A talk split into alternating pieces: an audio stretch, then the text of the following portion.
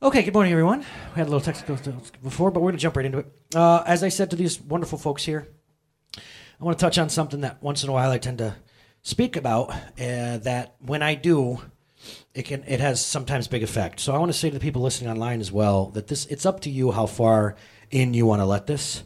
But I, I give you my my word that in nine years of this and more doing counseling with folks, um, this has has real potential to to set the captives free was Bruce's prayer today. So we're going to look at one story today and go from it. We're going to go an Old Testament pull wisdom out of it, some healing wisdom. So let's uh, let's check out our scripture. I think it's a big one. I'll read it to you, so don't worry if you can't see it. Genesis three seven. Who wrote the book of Genesis? Anybody know? Just some fun stuff. Moses is said to have penned the book of Genesis after God dictated to him on Mount Sinai. Right? Isn't cool?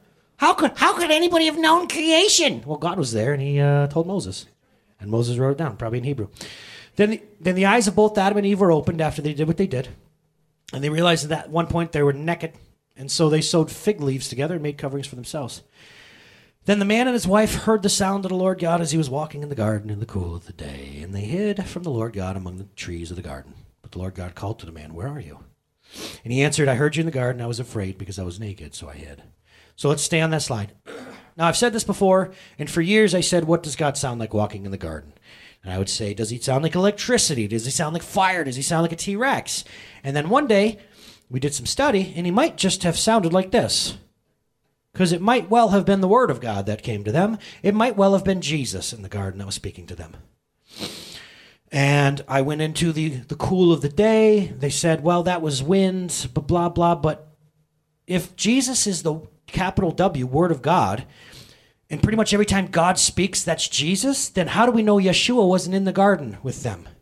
He wasn't created in Bethlehem. He was he was in existence at this time. So was it him who was walking with Adam and Eve? You deal with that because there's great possibility that it actually was Jesus. Truly. And uh, the more you go through the Old Testament, you'll see who was it that shows up and tells uh, Joshua to walk around the walls? Well, whoever it was demanded worship. Hmm. Who was it that spoke through the burning bush and said, Take off your sandals, Moses? This here's holy ground because I'm here. And you start to see that Jesus is actually pre-incarnate. I mean, not not born, right? What is it? What is it? Not created but begotten. Is that what they say? In other words, this very well could have been Jesus. It could have been not. It could have been. Uh, where are you? Where are you? And I want to tell you this before we move on. God very rarely asks you questions so he can fact find because he already knows everything. He's asking you questions because that's what you need to know. And what state are you in, my children? And what state are you in, kids? And actually, you know what a question from God does? This is preaching already. It, uh, it, it offers us opportunity, right? Merciful, loving Jesus is in the garden. This is AJ speculation. Have your own opinions. That's fine. That's your job, in fact. Don't listen to knuckleheads like me. Where are you? He says, and there presents an opportunity. In what state are you in, my children? But here's the problem. I'm gonna I'm gonna rephrase that a little bit and say this. I'm gonna say uh, I was naked, so I got afraid, and I hid. Where are you? Naked, afraid, and hiding. And I want to propose to you today that all of us can easily fall into this pattern. And I even want to say maybe it's our natural reaction to some things that God wants to lead us out of this. And the big word we're going to talk about today in some ways is shame. But I see this in my children already. That's how I know, like, you're not evil, okay? You're no more evil than any other human, of course, by the nature inside of us. But remember, I told you for a while, he gets, they both get tablet time in the morning when I'm cooking them breakfast, maybe. It's been educational TV since then, but I'm not going to be that parent. So he got this Transformer game. I, I share this. I shared this before. I know I did. So in the Transformer game, you can go from the scrub Transformers to like the good Transformers. And I've been a Transformers fan since I was a child, so this matters to me. I don't want you like anybody getting me on this one. Go with Bumblebee and the other ones, but but save your money, save your coins up for the big for the big Transformer, right, buddy? I mean, don't you want Optimus Prime? Yeah. Okay, well then don't buy the swaggy Transformers. Buy the good ones. Just wait, okay? Okay, Daddy. I mean, trust me, that's what's best for you. I promise.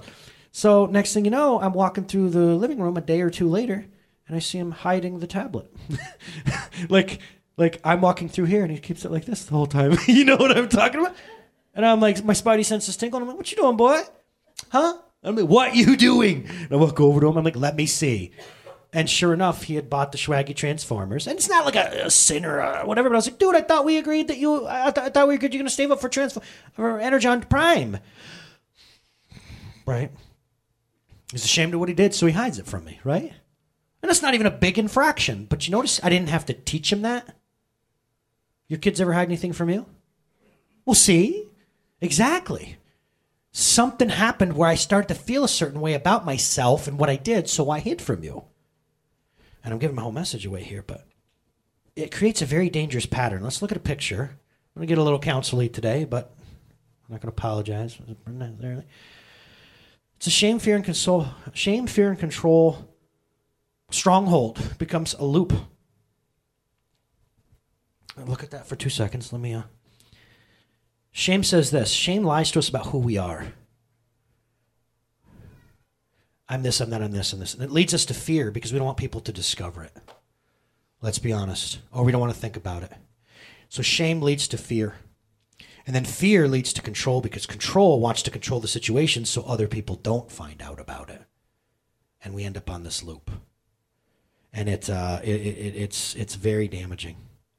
Now, we can acknowledge the loop, and some of us can even say it's very familiar. I can.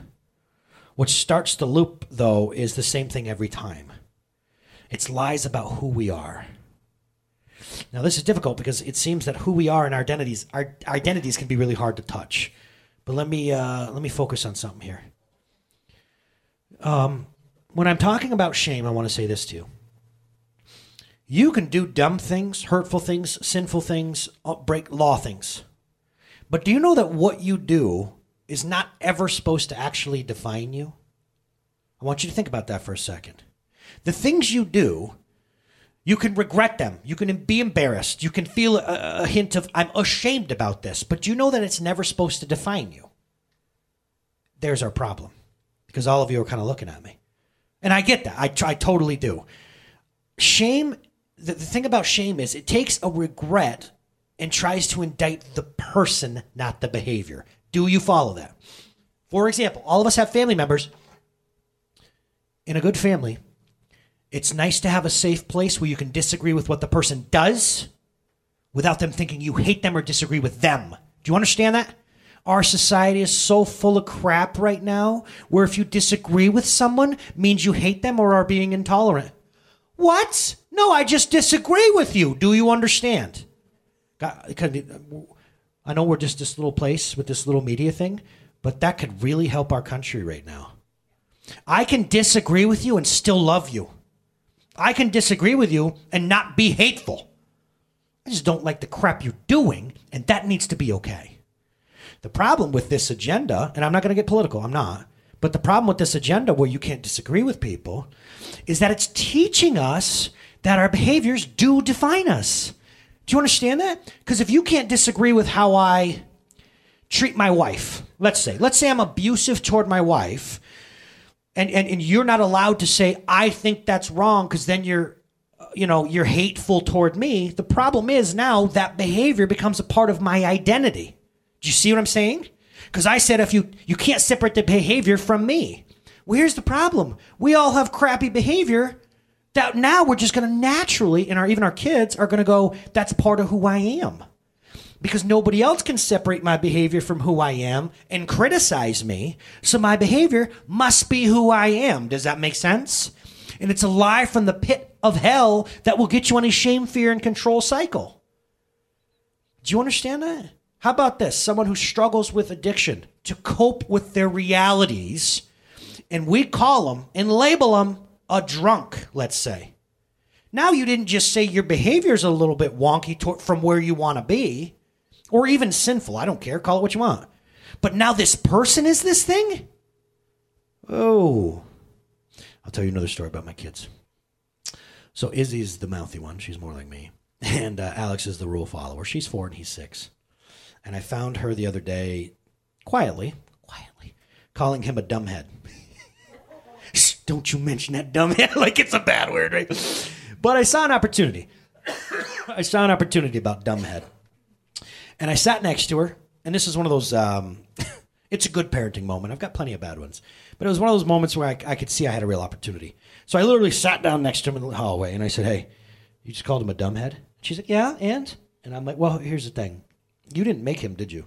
She goes, "No." I said, "So why do you think you can name him?" I said, I, I helped create him. I named him Alexander because you can only name what you create. I said, so calling him a dumbhead, you're calling him stupid, you're calling him dumb, but can you give him that name and that title?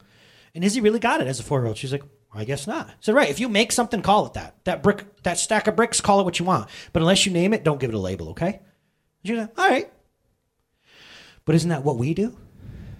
Worse even than other people, we do it to ourselves. We do it to ourselves. Some of you in here speak to yourselves in a way you would never talk to anybody else. You're such a dummy. You're such a loser. You're such a. I mean, I could say words right now that you don't want to hear in public, but you say them in your head about you? I was naked, I was afraid, so I hid. Shame, fear, and control is deadly. When the things you do get to define you or the people around you, we've got a real big problem. So let's keep going here.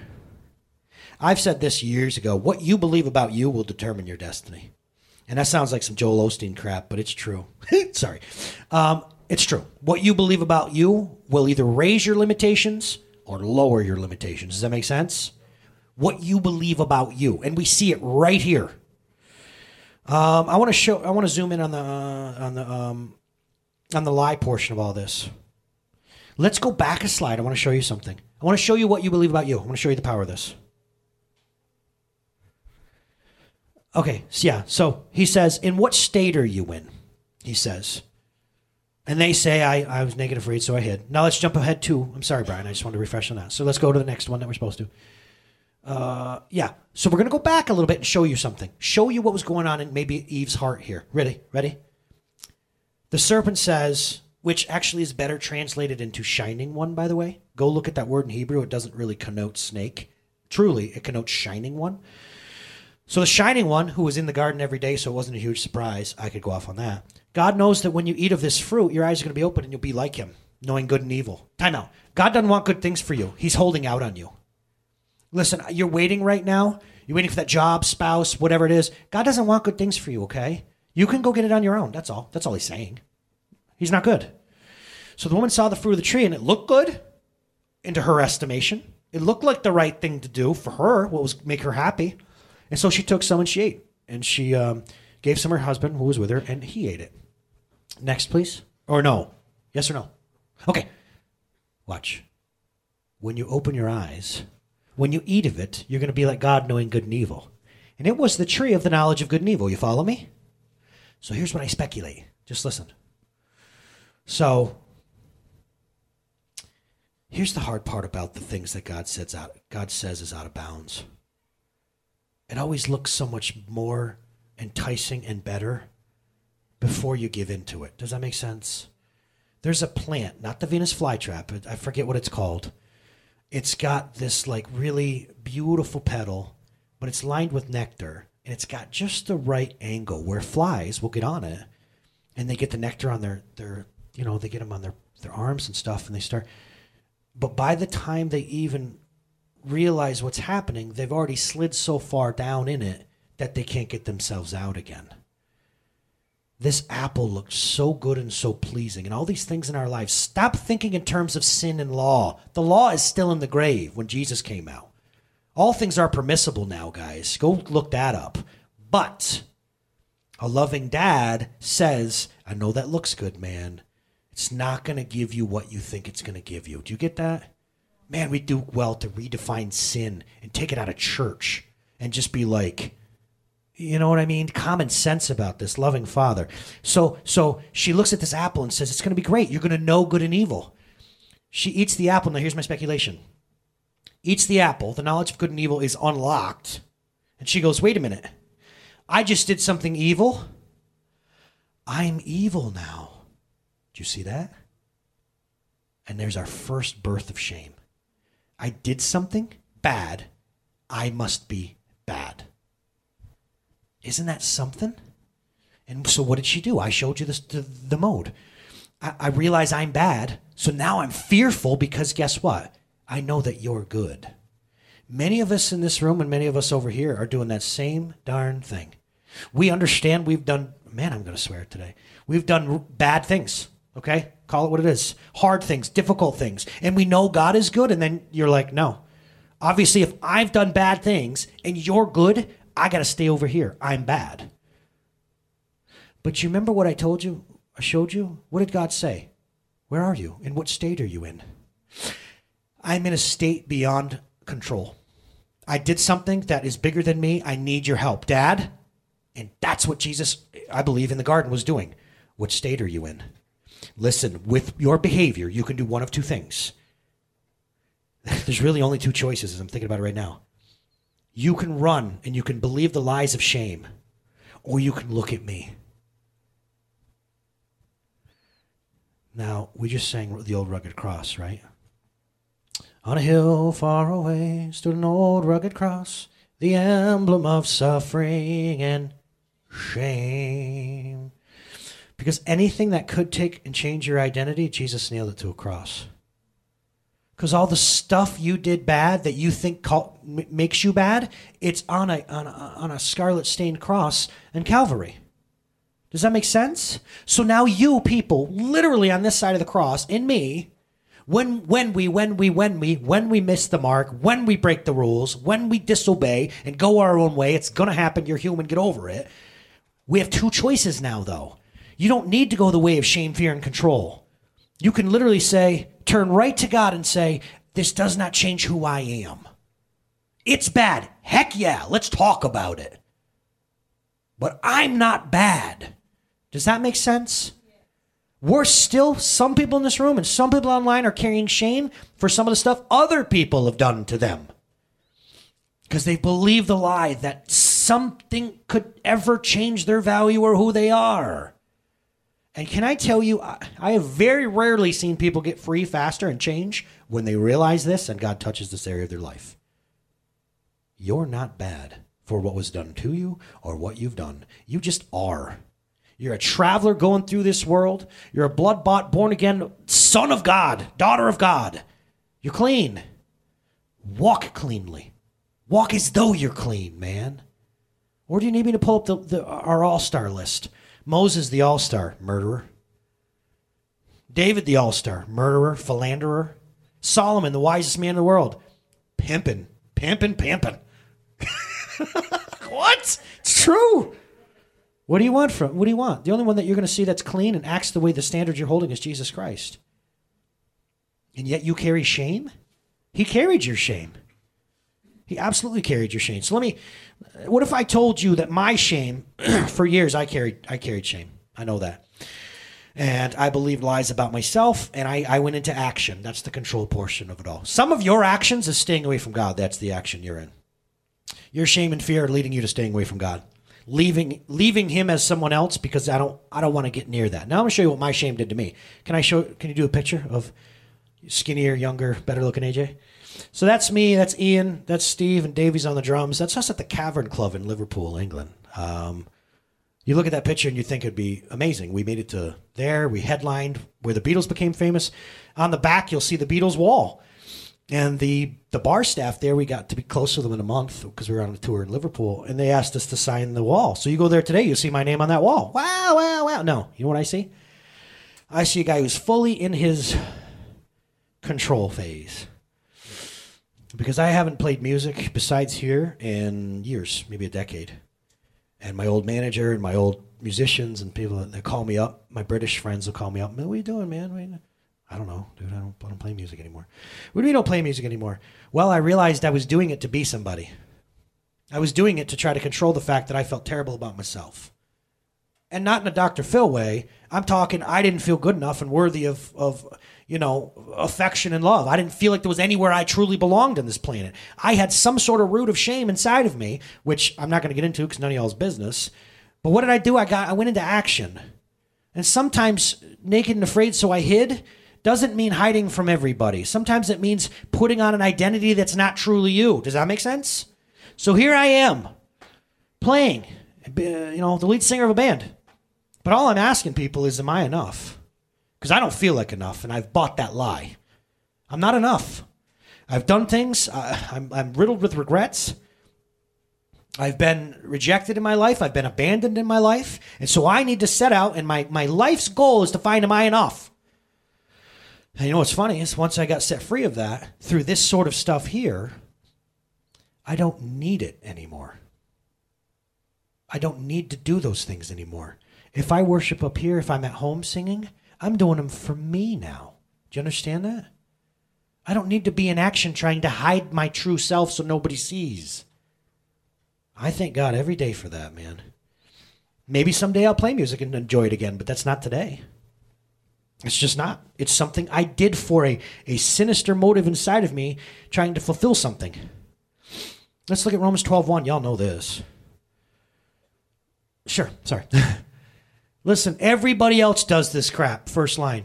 Everybody you know does this. They get on this pattern of, am I enough? What defines me? Am I accepted? But you can be transformed, like Optimus Prime, who's one thing, transforms into another, right? You can be transformed by thinking differently, by having a renewing of your mind. And hold on, I didn't say try harder. It just says be transformed, as blurry as that is. Jeez Louise.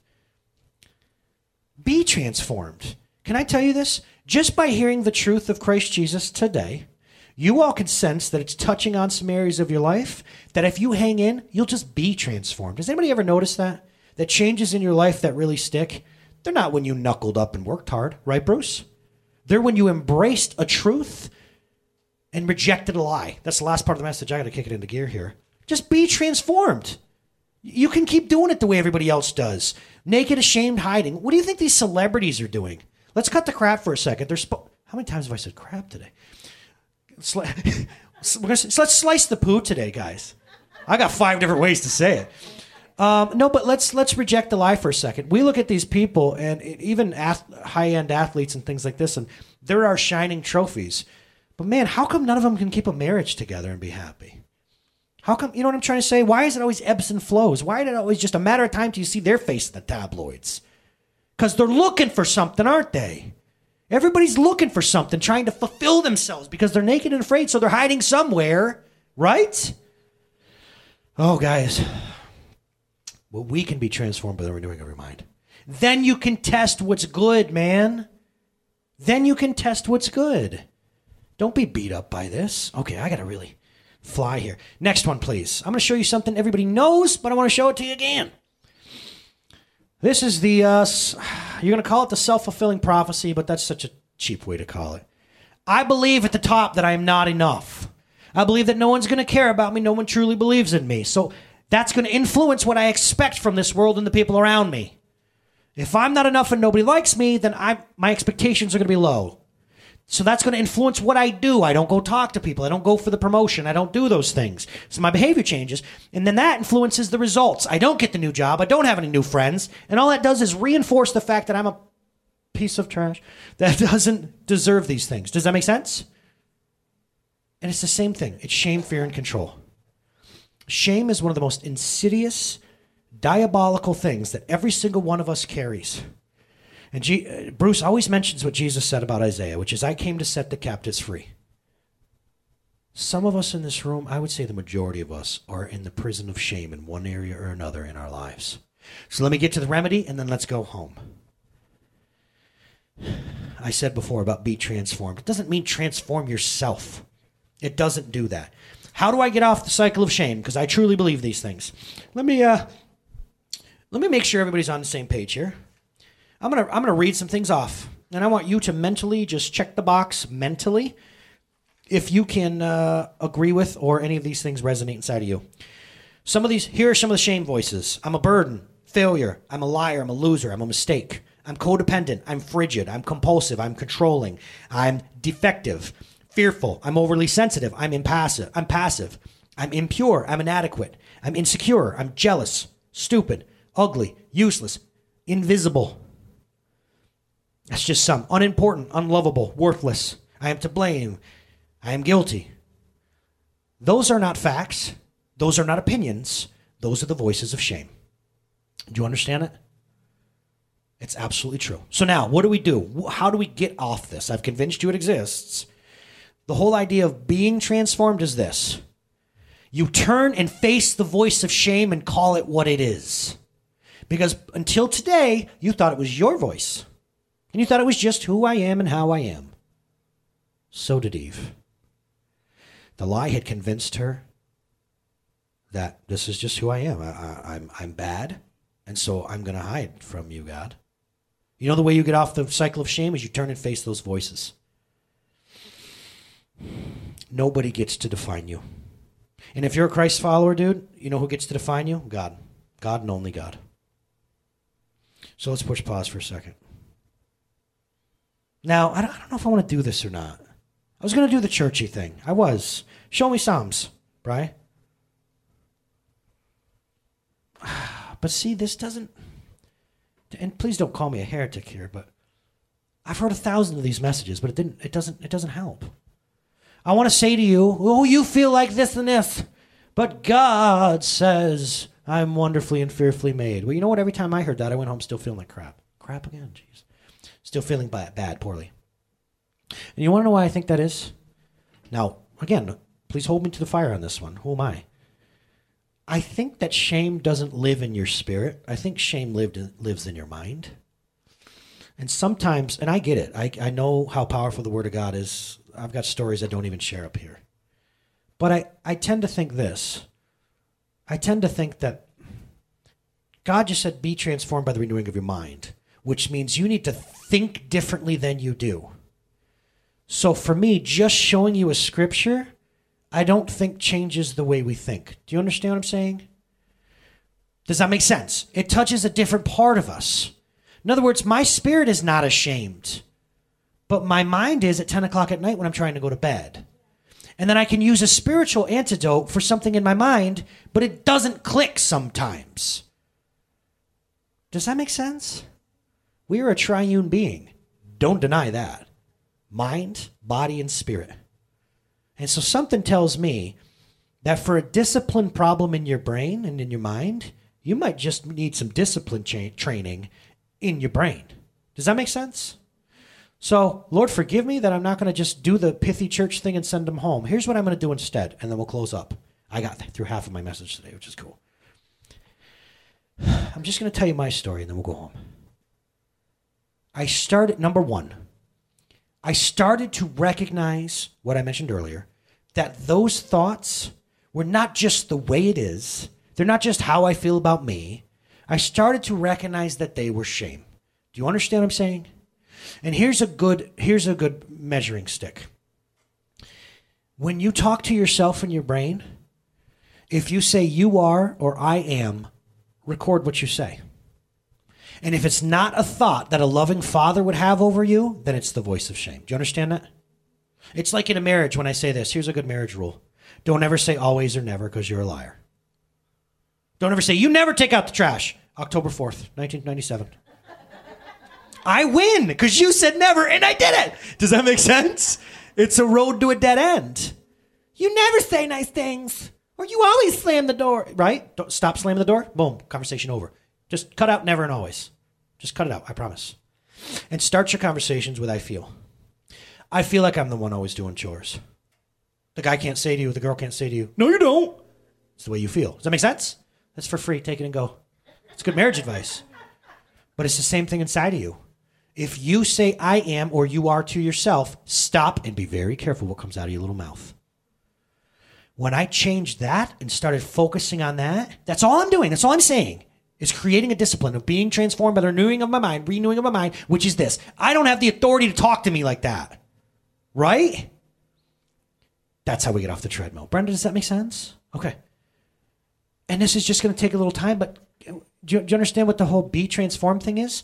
All I'm going to say to you is this this week, record what you say to yourself about you. That's it. Don't try to grind it out because that's you. But just knowing this will open the spiritual opportunity, I believe, for God to start pouring in his thoughts for you. Does that make sense? I still do it. When I do something stupid, I still want to say, "Oh, you're such a dummy." Or what an idiot. I still I still but can I tell you that I've I've cultivated the discipline where that that doesn't just land anymore. it might hit, but I'll go, whoa, whoa, whoa, don't say that. It's changed. It's changed. I'm off that treadmill for the most part now, I'd say. Some areas I'm still working it, but not. So that's it for today, guys. I want you to pay attention to how you talk to you.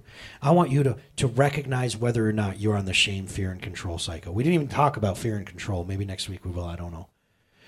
But if you can sift out that voice of shame from the rest of your thoughts, God can step in and remove that. Amen? All right, let's sing a song together. Thanks for joining us online.